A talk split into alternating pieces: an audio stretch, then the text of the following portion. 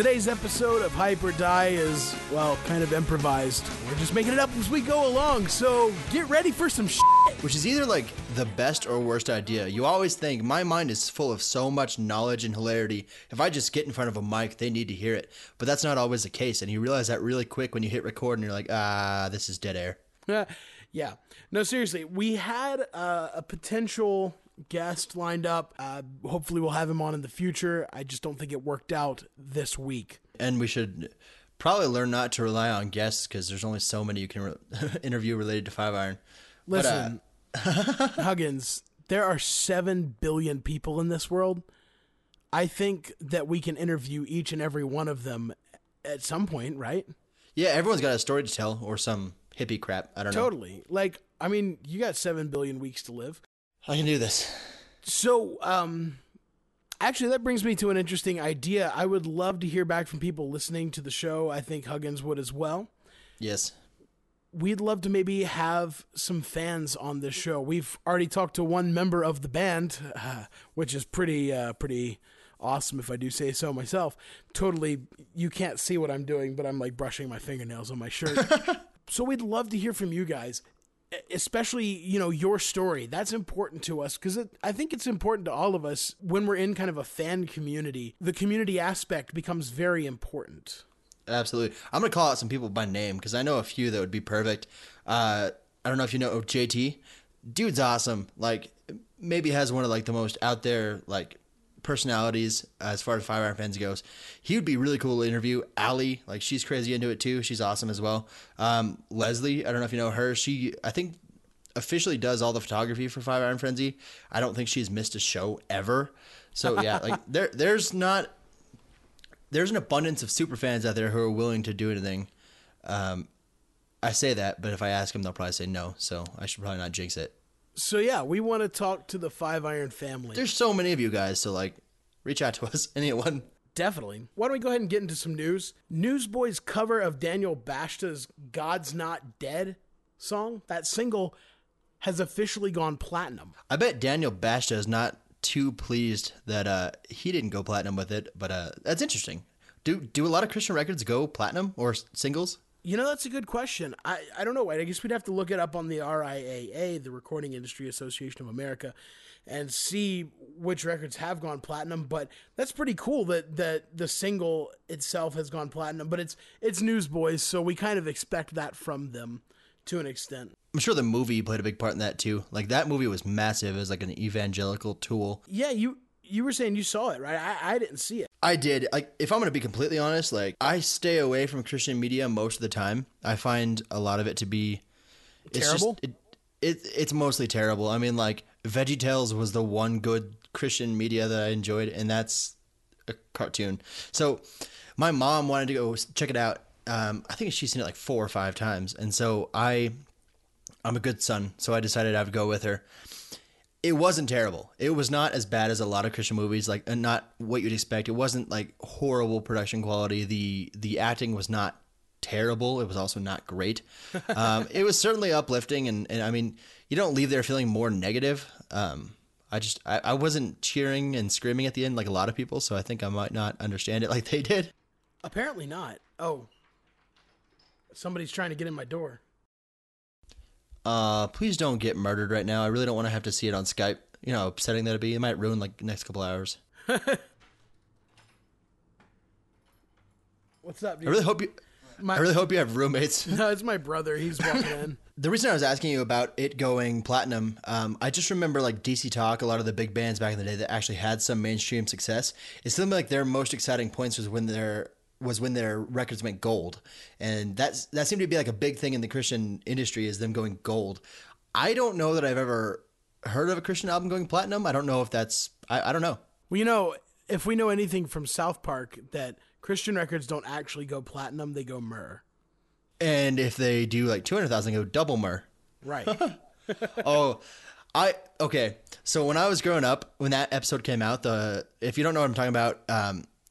South Park did an episode of South Park, obviously, where they it was based on Christian rock, and so they created a Christian band, and they played up on all the stereotypes. Like, I think one of the band's name was Sanctified, and they Cartman started a Christian band where he would write these songs, but all he would do is take love songs, remove the word baby, and add the word Jesus. And I remember as a kid, when I was still like super into the whole scene, finding it extremely offensive, but laughing. And I'm kind of glad now that I can put enough distance there to enjoy it, because that is funny stuff, man. I assume you've seen the episode. Oh, right? Yeah. I happen to love that episode. It's perfect. All of the stereotypes, including the racist ones, you know. Yeah. Token. Because black people just know how to play the bass. And if you don't know, you know how to play the bass, go to your basement, you have a bass, and then learn how to play it, which is instinct, apparently. Right. According to South Park. I think that was my favorite part of that episode, is that he immediately picks up the bass, starts playing very well, and he's like, oh, damn it, Cartman. just because he knows how to play and plays like this like super funky bass line. And then what is Butters, like the drum player? He has like the little like teddy bear drum set, and then their album goes Double Myrrh. That episode's hilarious. Especially like the thing about that episode though is I feel like there's a lot of people that wouldn't understand that episode unless they've been immersed in the Christian music scene. And so I almost wish that they could have, I mean, Sanctified, they have to be playing that off the band Justified, like that's, and they even spelled it the same way, the F-I-D-E and not the F-I-E-D. It's too perfect. So in other Christian music news, Jon Foreman of Switchfoot is releasing The Wonderlands, Sunlight, the first in 4 EPs that basically contain 24 songs, one for each hour of the day. That first EP releases on May 26th, but you can actually hear the first single, Caroline, on Spotify right now. Huggins and I both checked it out earlier. It's pretty good stuff. I actually really liked it. I've not been a huge fan of Switchfoot in recent years, but it's good stuff from Jon Foreman. It's certainly a lot different than Switchfoot. And I know a lot of people who got really into Jon Foreman and his whole thing. Like, it kind of caught on with the hipsters, even like in the secular side of things. I kind of saw people getting into it, and he certainly has talent. And I think what he's doing with Switchfoot right now outside of Switchfoot is more interesting than what he's doing with Switchfoot now. So I don't know. I also used to hate concept albums. Like when I was in high school, I was so douchey. I couldn't stand them. Tommy was like the only one I liked. I've always loved concept albums and rock operas. Like Tommy from The Who is one of the most awesome pieces of music of the past. However many years. I gave Tommy a pass. That's a great album. Always will be. But I'm not going to listen to American Idiot or something like that. Well, because yeah, you're right. It's bad. It's bad music with a concept, and a concept doesn't help bad music. Well, what about concept bands like Coheed and Cambria, where instead of being concept albums, it's like the band is named after characters in this story that they're telling through all of their albums. I don't know. Like I've kind of changed since then. I think that's actually kind of cool. Anything to make your music different is kind of fun. I can see it being played out pretty fast. Sure. But I guess, I don't know. Isn't like Christian music kind of a concept genre? Like, I suppose it is. I don't know. I'll take it. Like, I'm branching out. I was a douchey high schooler. I was against everything that was catching on. I just had to be that guy. So I think I'll check out Jon Foreman. I like what I heard, so. Didn't you say Plum's coming out with a new album? Plum is coming out with a new album. That's out of nowhere, it seems. I don't know if it's interesting because I want to hear it or just that Plum is still around. Like, of all bands to not break up after, like, 20 years, they made it. Moving on to Five Iron Frenzy. Now, how about this... Actually, Mark, can I stop you for a second? Speaking of Christian music, especially 90s Christian music, did you know that Carmen is still a thing and he's still relevant? What? Yeah, no, I'm not kidding. I saw a poster for a Carmen show. I'm actually part of a 90s, it's called the 90s Christian Music Recovery Group. If you're from the group and listening, thank you.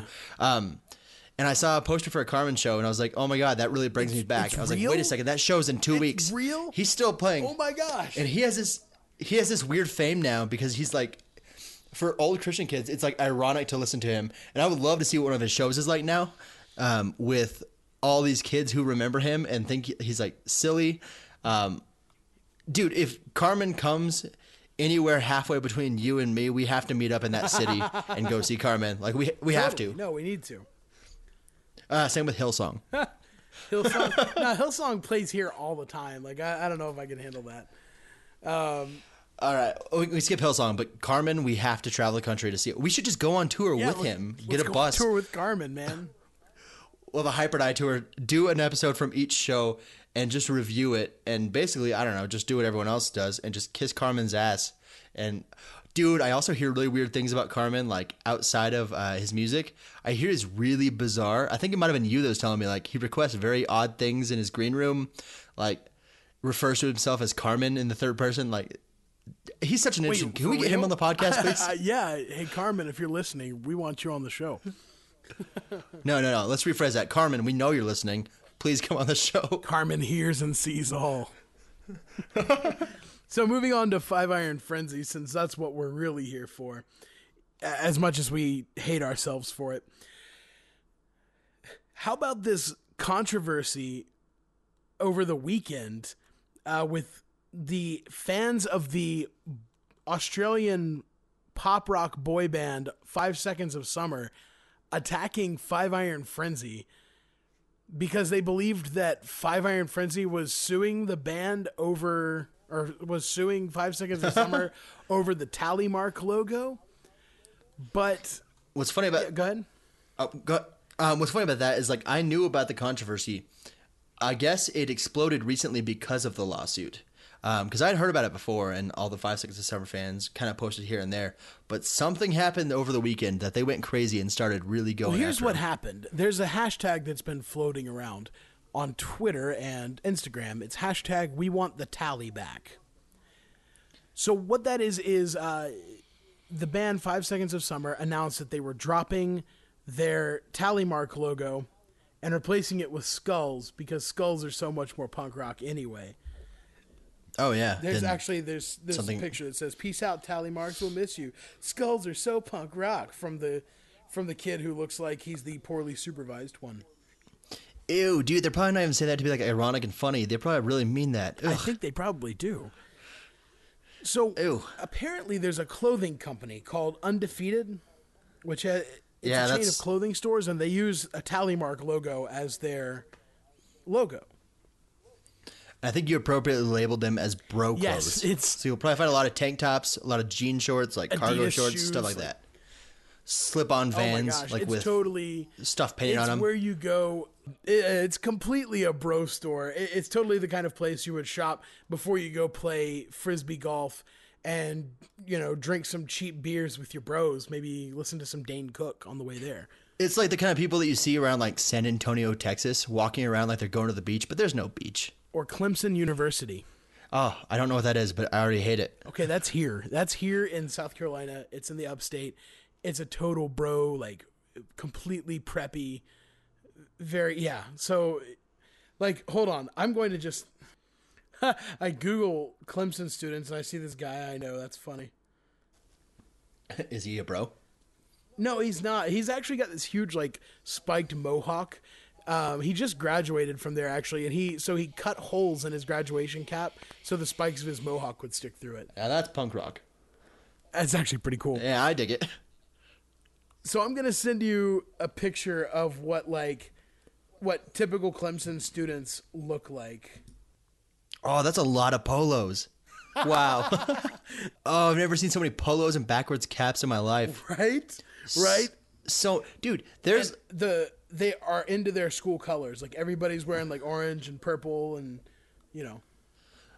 I'll say this, without getting too offensive, there's someone who looks a little bit more rough around the edges, but the school got to him, and he's also wearing a striped polo. Wow, this picture says a lot. This tells a big story. Are you talking about the one black guy in the picture? No, dude, I was until just now. I see two black guys, both wearing polos. Okay, it's not like it's, you know, completely rare. You know, just because we're in South Carolina doesn't mean that they don't exist here. No, I believe that they exist. You generally don't see someone with cornrows and a striped polo. Well, back to the controversy. So apparently this clothing store, the brothing store, Undefeated, is suing 5 Seconds of Summer for their logo. So they're not using the logo anymore. And then basically like, I guess somebody pointed out that Five Iron Frenzy uses the tally marks, and they've been saying, well, why are you using it? Blah, blah, blah. One of the things was like, it should be used by bands that people have actually heard of, was the phrase that was thrown around a lot. And they, you know, of course, Five Iron being the awesome people they were, very classy, just said, I mean, we're not suing anybody over this. We've actually been using this logo since 1997. Yeah. Or was it 95? I don't know. It was whenever, it's not very funny, but it's creative. And the funniest thing, I don't know if you've checked it out, go to Five Iron's Instagram page and look up, they posted a photo that says Cleveland Rocks is the caption. And it's like 988 comments of nothing but like fanboys for this 5 Seconds of Summer going off. And it's funny because you can see them spiraling. They go hard in the beginning, like, give us back the tally. It's our tally. And then by the end, or like somewhere in the middle, you see that they start to get confused. Like, wait, is this the band that we should be attacking? Like, is this who we're trying to attack? And then by the end, they kind of back off. And one of my favorite comments is at the end, Brad from Five Iron, I assume, because it's Brad Five Iron, says, "Thank you, FIF fans, for taking the high road." And someone tagged it and said, "Brad Five Iron, I think all the FIF fans were already in bed by the time this mob started, because we're old." Yeah, they go hard, man. And then like, yeah, they don't know what they're talking about. It's hilarious because they're going so hard at this band, and Five Iron Friends is just like, yeah, I think you're fighting the wrong people here. But they did take the high road. That shows that we're good people. We're nice fans. I mean, if I were active in that conversation, I probably wouldn't take the high road. That's generally not my style, but I applaud Five Iron fans. After all this controversy happened, Five Iron came out and they tagged 5 Seconds of Summer, their Instagram page, and they said, "This is our first 7-inch from 1995, so you can see we've been using the tally marks for a very long time. I don't know if someone sued you for the logo or what, but I can assure you it wasn't us. I hope that this clears everything up for everyone. We wish you guys the best and lots of success. Maybe we can play some shows together in the future and squash this silliness for good. P.S. Thanks for all the free publicity. Keep on rocking." Oh, there's a winky face in there too. That changes a lot. Well, I'm actually looking at a comment from one of the fans that says, "Thank you," from one of the 5 Seconds of Summer fans that says, "Thank you for your gracious response to all the slays. We're really sorry." So apparently it's calmed down and they're not going after the people that didn't even, wrong their idols in the first place. Let's see if we can get some allies here. Let's get the Five Iron Army. Let's not call them that. That's douchey. The Five Iron family. Five Iron family, let's get, bro. Let's go and let's attack Undefeated too. Why not? No, I don't think we should do that. No, we shouldn't jump on the bandwagon. We don't want Five Iron to get sued for the logo they've been using since God was right.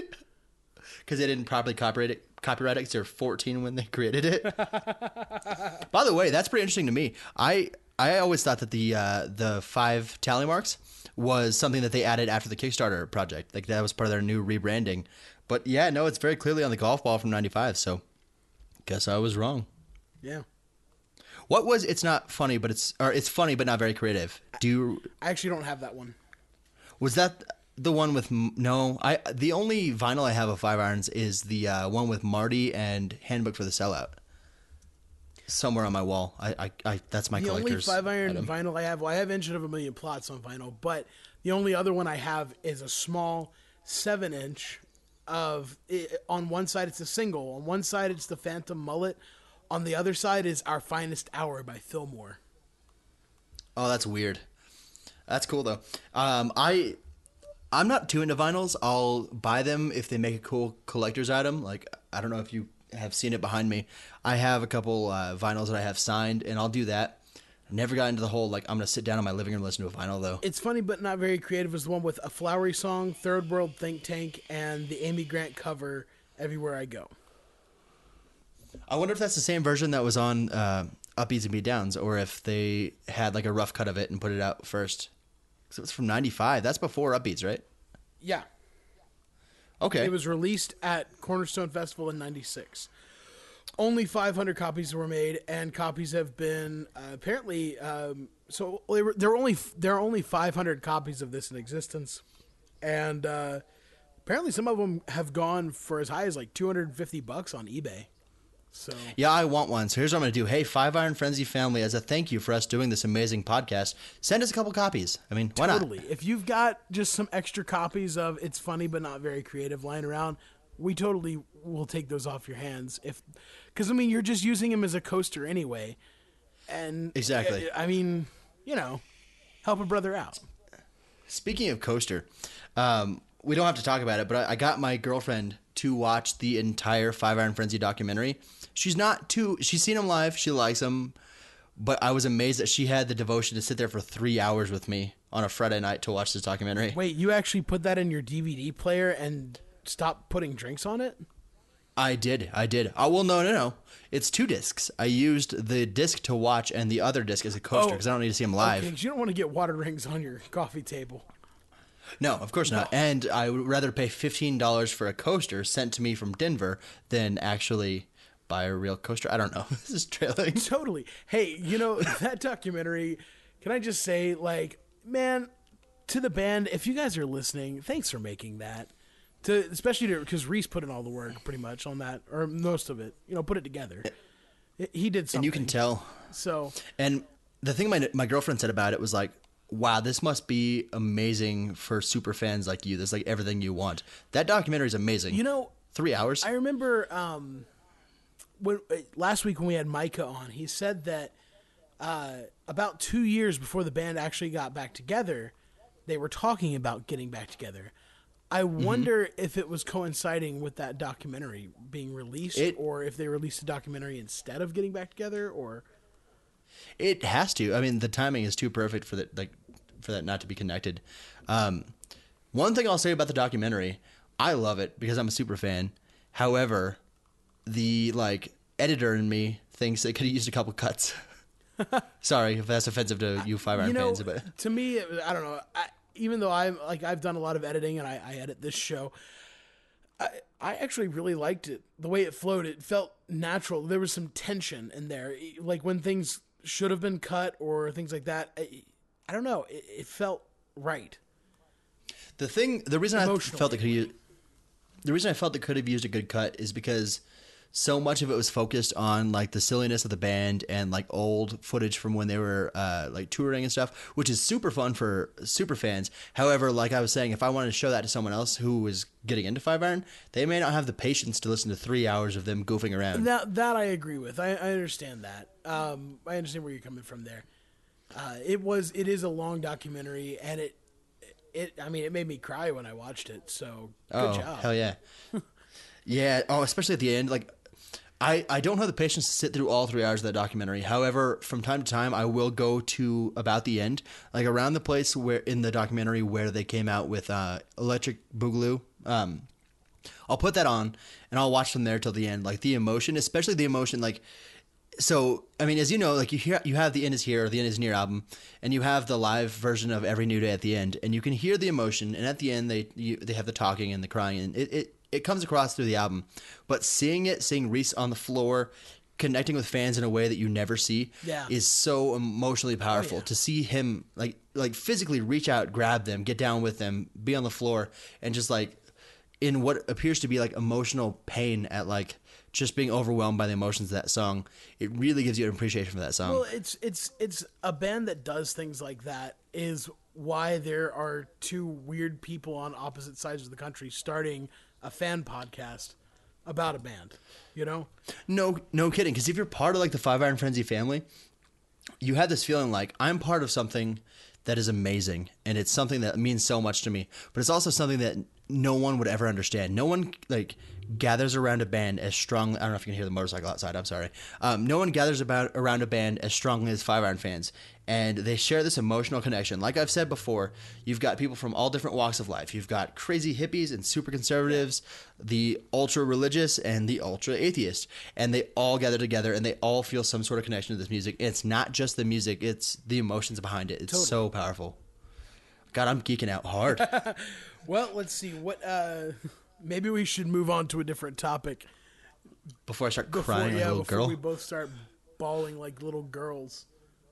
Let me rephrase that because I don't think it's PC to say little girls. Start bawling because I don't think you're supposed to associate crying with girls anymore. Bawling like a gangster. Word. Yeah. That flowed too well. I want to say we're too white, but I want to be PC again. We're way too white to say things like word and ballin'. I mean, we were talking about the one black guy in the Clemson picture. I think we can... Yeah, they can get away with it. They're not gonna get offended now. They would have already turned it off. I mean, I think they've already probably. I don't think anybody's listening now because we've been pretty offensive with, you know, the little things we've talked about, South Park and everything. You know. Oh yeah. Oh, this is our rough episode, guys. Like, don't listen to this with our parents. This, yeah, totally. Like, and don't listen to this episode with your kids either. No, because we mentioned that people are black, and we also mentioned that South Park exists. So if you're trying to hide that from your kids, ugh. I said fakakta. Oh no. Mark. All right, so what do you want to move on to? Do you want to talk about Five Iron songs? Like the ones we're listening to now? I mean, I've just kind of got Engine of a Million Plots on repeat right now, just in my car. We can talk about that. I mean, a lot of times when I'm listening to music now, it's background noise, like if I'm just driving or something, you know. If I want to listen to music and connect with it, like really hardcore connect with it, I go to shows. Really? You don't get that same connection from CDs after a while? CDs? Songs? I do at first. But it kind of wears away after a while. Like when I first got EOMP, I listened to it all the time and I really connected with it. But now it's just kind of like I listen to it and I can kind of recapture that feeling, but it's really just like chasing the dragon, because it's not going to get that initial high. I mean, I'm going to have to go to a show, which I'm excited because I'm going to the Jacksonville, Florida show. So anybody that's there, say hey to me. Yes. Be nice to me. Interview them on the spot. Pull your phone out. It's funny you mention that, though, because I'm similar in a lot of ways, but I'm also pretty different. So I will get emotionally – I'll start out an album, usually a new album from a band I love. I'll hate it. Engine of a Million Plots. I can't talk. I didn't care for that album when it first came out. Now I love it. Streetlight Manifesto, my other favorite band. Every project they came out with, I didn't care for it at first, but then I really became in love with it. And it's because I have to develop that emotional connection, and then I really, like you said, I'm chasing that drag. I'm on that high from the album, and I really love it. And then it fades, but then I'll kind of come back to it after a while. Like, and it's usually not the whole album. It's specific songs. So I'll pick a song from the album, and that will be my like anthem for the week. I'll dig through it. I'll try to pick out everything I can, read the lyrics, read people's interpretations of the lyrics, and then it will kind of make me emotionally reconnect with the music. And I'll find like even old Five Iron songs. I was telling you recently, Giants. When I first heard Giants, I did not care for it. It was a good 3 or 4 years before I actually started liking that track.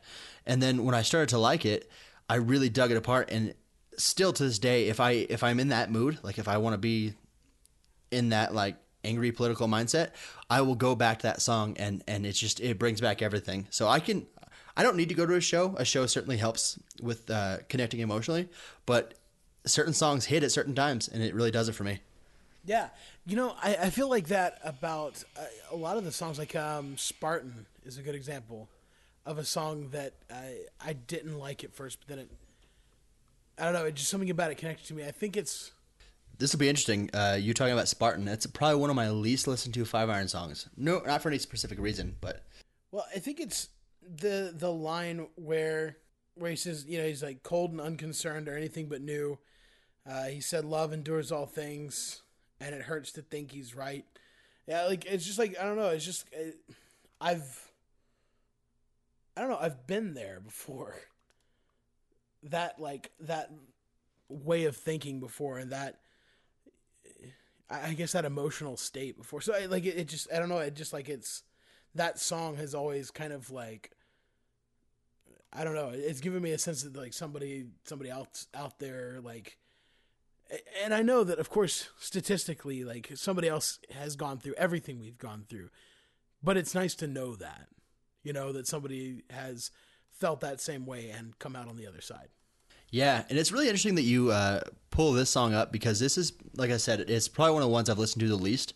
And looking at the lyrics now, I'm like, how have I not connected with this song before this point? Like, limping through the world, there's a knowing look or two. Is it just cripples here who understand the truth? Why is love so painful? Why do we always lose? Like, even just those simple lines, like, you feel the emotion, man. I think you just chose what my new favorite song for the week is. Right? I think I'm going to...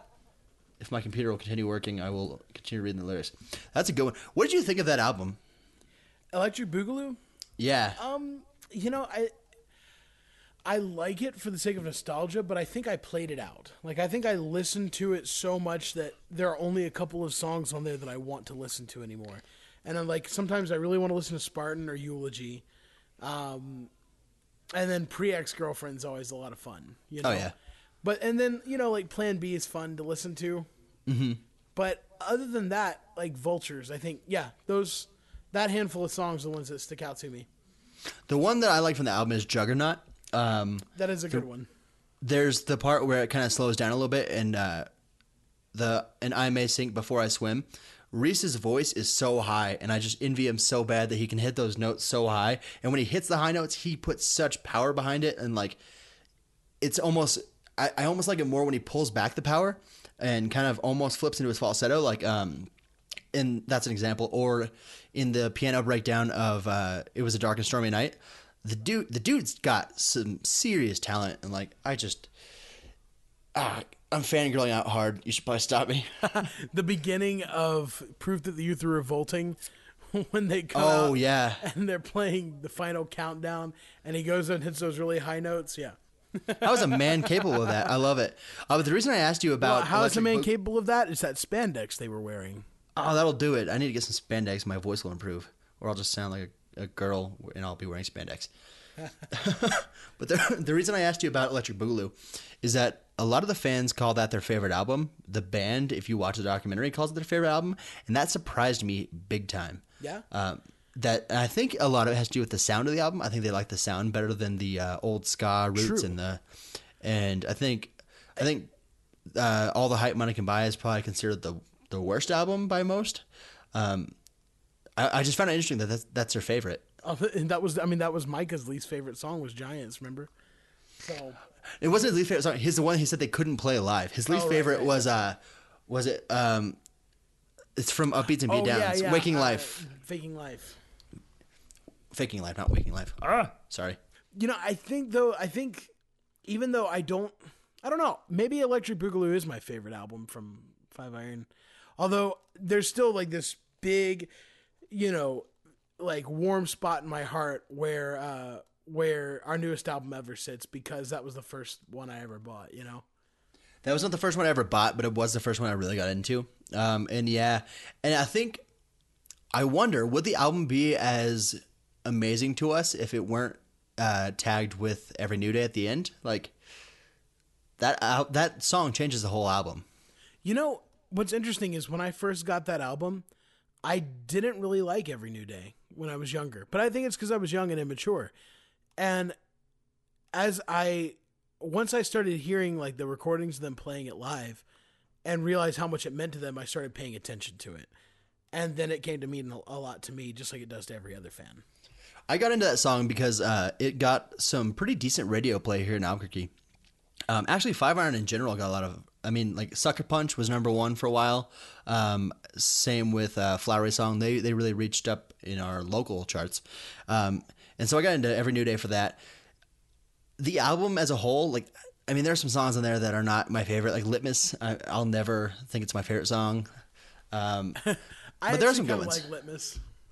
I'm starting to now, only because I didn't like it and I never listened to it. So now when I listen to it, it's newer than all the other music to me. So I'm weird. Dude, I'm obsessed with the band. So like I go through a weird period. I don't understand myself. You know, going back to Electric Boogaloo, there is this YouTube channel called Britannic, and they became kind of internet popular when they made this video that is it's called award-winning Academy Award-winning movie trailer, and it's basically like it follows the formula for every Academy Award-winning movie trailer, and so they just made a trailer for a movie that doesn't exist. That's great. But, so instead of inserting lines from a movie, they said what the intention of the line is or what kind of line it is. So at the beginning is like a toast, establishing me as the wealthy protagonist who is handsome. And at one point he says, explicitly stating the moral of the story while awkwardly working in the movie title. And that's great. Movie title appears on the screen. And so that cracks me up. But I watched a bunch of their videos. And in their early videos, at the end, it just cuts to a picture of the two guys that do the videos And can you hear the bells are ringing far, far away? Yeah, so far, far away. It plays? It's playing, yeah, like the can you hear the bells are ringing part of the song, Far, Far Away, plays at the end of their videos. That's not anymore, weird. But in their old videos. And these guys, like their recent videos, they've had like Joss Whedon and Nathan Fillion in their videos. No kidding. Yeah. Huh. You know what I'm sick of seeing? And this has actually gotten into the Five Iron world. I'm sick of seeing like Digimon or like Yu-Gi-Oh clips or like whatever anime they're using with the song in the background. What is it with that fad? What song? The one I know of is Daylight by Brave Saint Saturn. I just recently got into Brave Saint Saturn pretty hard. And so I looked up Daylight because everyone said it's like the most powerful song. So I looked up Daylight and all I could find was like Kingdom Hearts footage with the song playing in the background. And they try to like make a story to with like anime clips. And I thought it was like a weird thing that one fan did. Dude, it's a thing. There, if you look for any sort of song, you can find some music video made up of nothing but anime clips. That's bizarre. What is that? Why is it? Well, AMVs have been around. Anime music videos have been around forever. But to that song specifically? Yes, you should look it up. Like, I'm going to send you a link if I can find it. Oh, my gosh. That's bizarre. So a bunch of AMVs to Daylight by Brave Saint Saturn, which that song is really powerful, yeah. Dude. But you just kind of have to not watch Pokemon clips, I guess. Daylight, I didn't hear the song for the first time until about a year ago. And when I first listened to it, I didn't listen to the words. I just heard that powerful scream he does at the end. Yeah. Still, probably my favorite Reese Roper moment of all time is that scream at the end. I mean, it sounds like he's like his mind is breaking, you know? It's really powerful. Yeah. Oh, like, speaking of concept albums,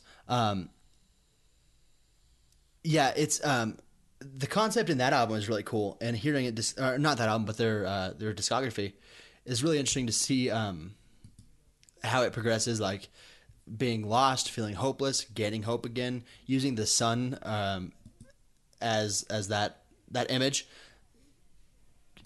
I love it so hard. I found this link. I'm gonna send it to you on that right now. I think it's Kingdom Hearts footage, AMV. Yeah, like you said, AMV videos are the thing, apparently, that the kids are doing. And so there's an AMV video for Daylight by Brave Saint Saturn. Whoa, I'm going to watch this. Dude, you have to. I'm going to pop it up, too. Yeah, dude, this is so bizarre. I'm watching it right now.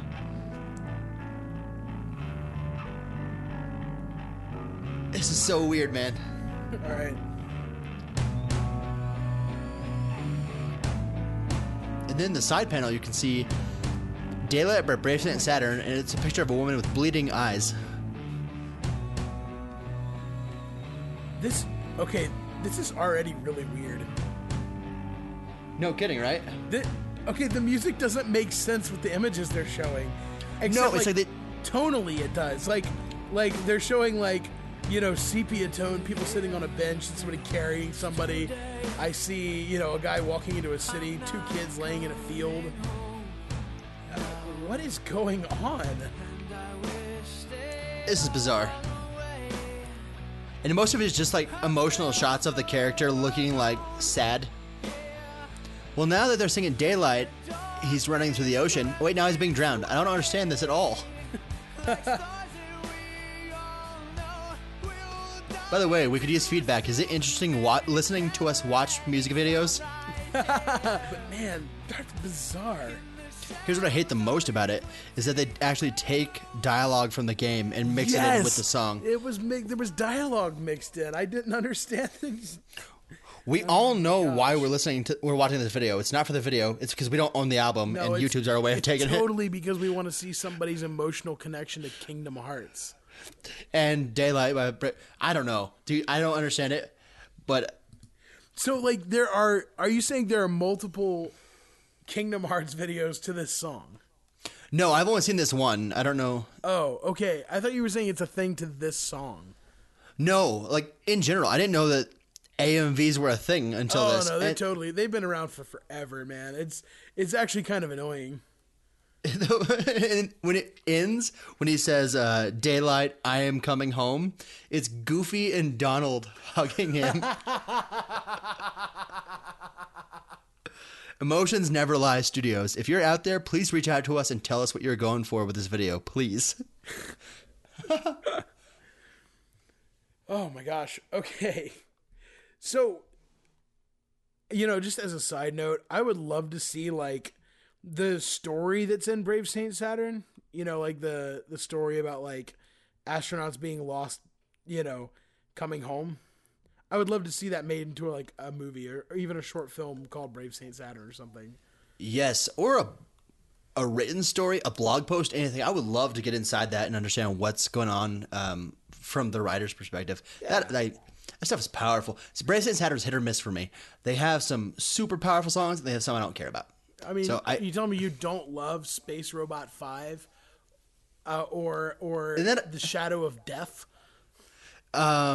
I like those. I don't care for the Michael W. Smith cover as much, which is what, Rocket Town, right? But they do have some amazing songs. They have Daylight, Invictus, however you say it. I don't know. Not very cultured. That song is amazing. Under Bridges, I'll always like, even though Reese has since then kind of taken back the lyrics. I dig a lot of their stuff. They have some really powerful stuff. But like I said, I won't listen to a beginning to end. I'll just pick out the songs I like.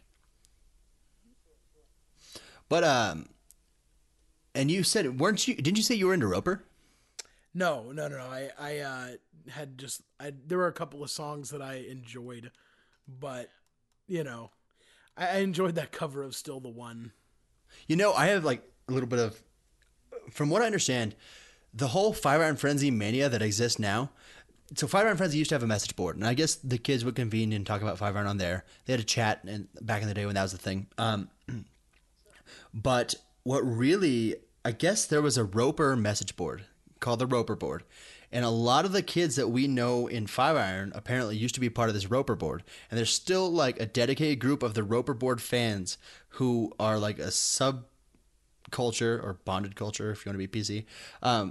They are part of that, and they're still like clean together as a Roper board. I don't know. I think that there's some power. There's some powerful bonds that can be formed on forum websites. You know, like I used to when it was still around back in the day, like when I was in high school and early on in college. For a while, I was the number one posting member of GoodCharlotteSucks.com. Oh, and dude, you should be so proud of that. I was. I still am kind of proud of that. But, I mean, I still kind of keep in contact with one of the people from that forum. So, yeah. You know, it's just kind of like we, you know, the website kind of came to a terrible end because it got hacked or something. I don't know. It was hacked, and it doesn't even exist anymore. It's really sad. It's funny you mentioned that.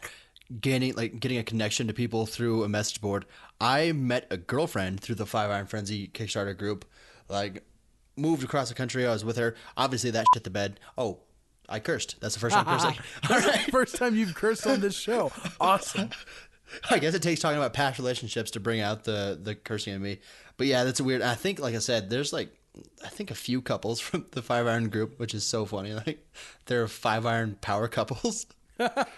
Well, I mean, I knew a guy in high school who met a girlfriend on the Five Iron forums. So, you know. That's beautiful. They should have gotten married at one of the shows. That would have been way poetic. They didn't. They broke up. But oh, well, there's other fish in the sea. I don't know what to tell you. Just like that Fillmore song says. Do you know what song I'm talking about? Fishy? I don't. Have you ever heard Fishy? Oh, my gosh. Hold on. No, we have to pull it up. I'm gonna send this to you. Did you ever listen to Fillmore? Only whatever I heard on the radio and here and there. Never like bought an album.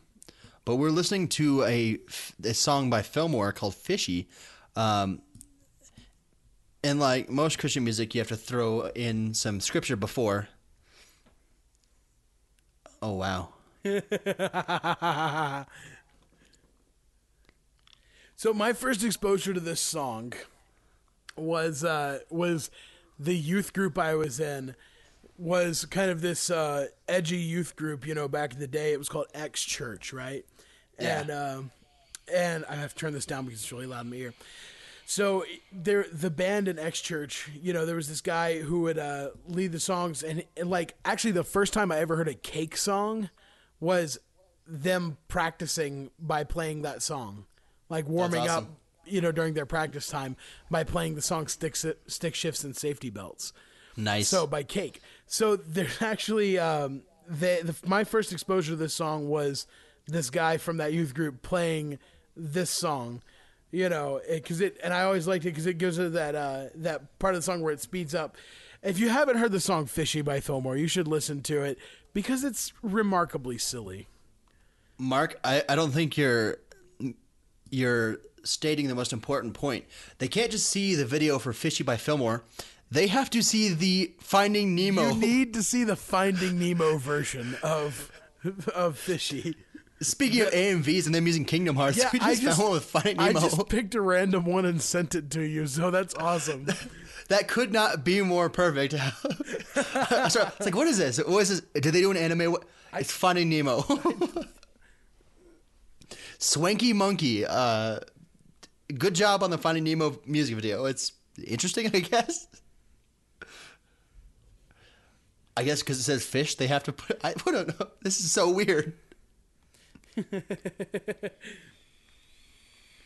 Wait, the lyrics of the song are super inspired too. Oh yeah. Jesus has a girl for me. She's everything I want her to be. No, wait. Jesus has a girl for me. I know he does because he told me in his word, the Bible. The desires of my heart. He'd give me every good and perfect gift we know is from above. You have to include the scripture reference there, of course. Of course. Well, wow, this song is gold. Yeah, it's comedic gold, and I mean, it's kind of fun too. It's a little catchy. Now I know Jesus loves me, and I am so in love with him. But there's a different kind of love that I've been thinking of. Dude, this hat like this. We have to reference the South Park episode. This sounds like something they would do to make fun of this kind of stuff.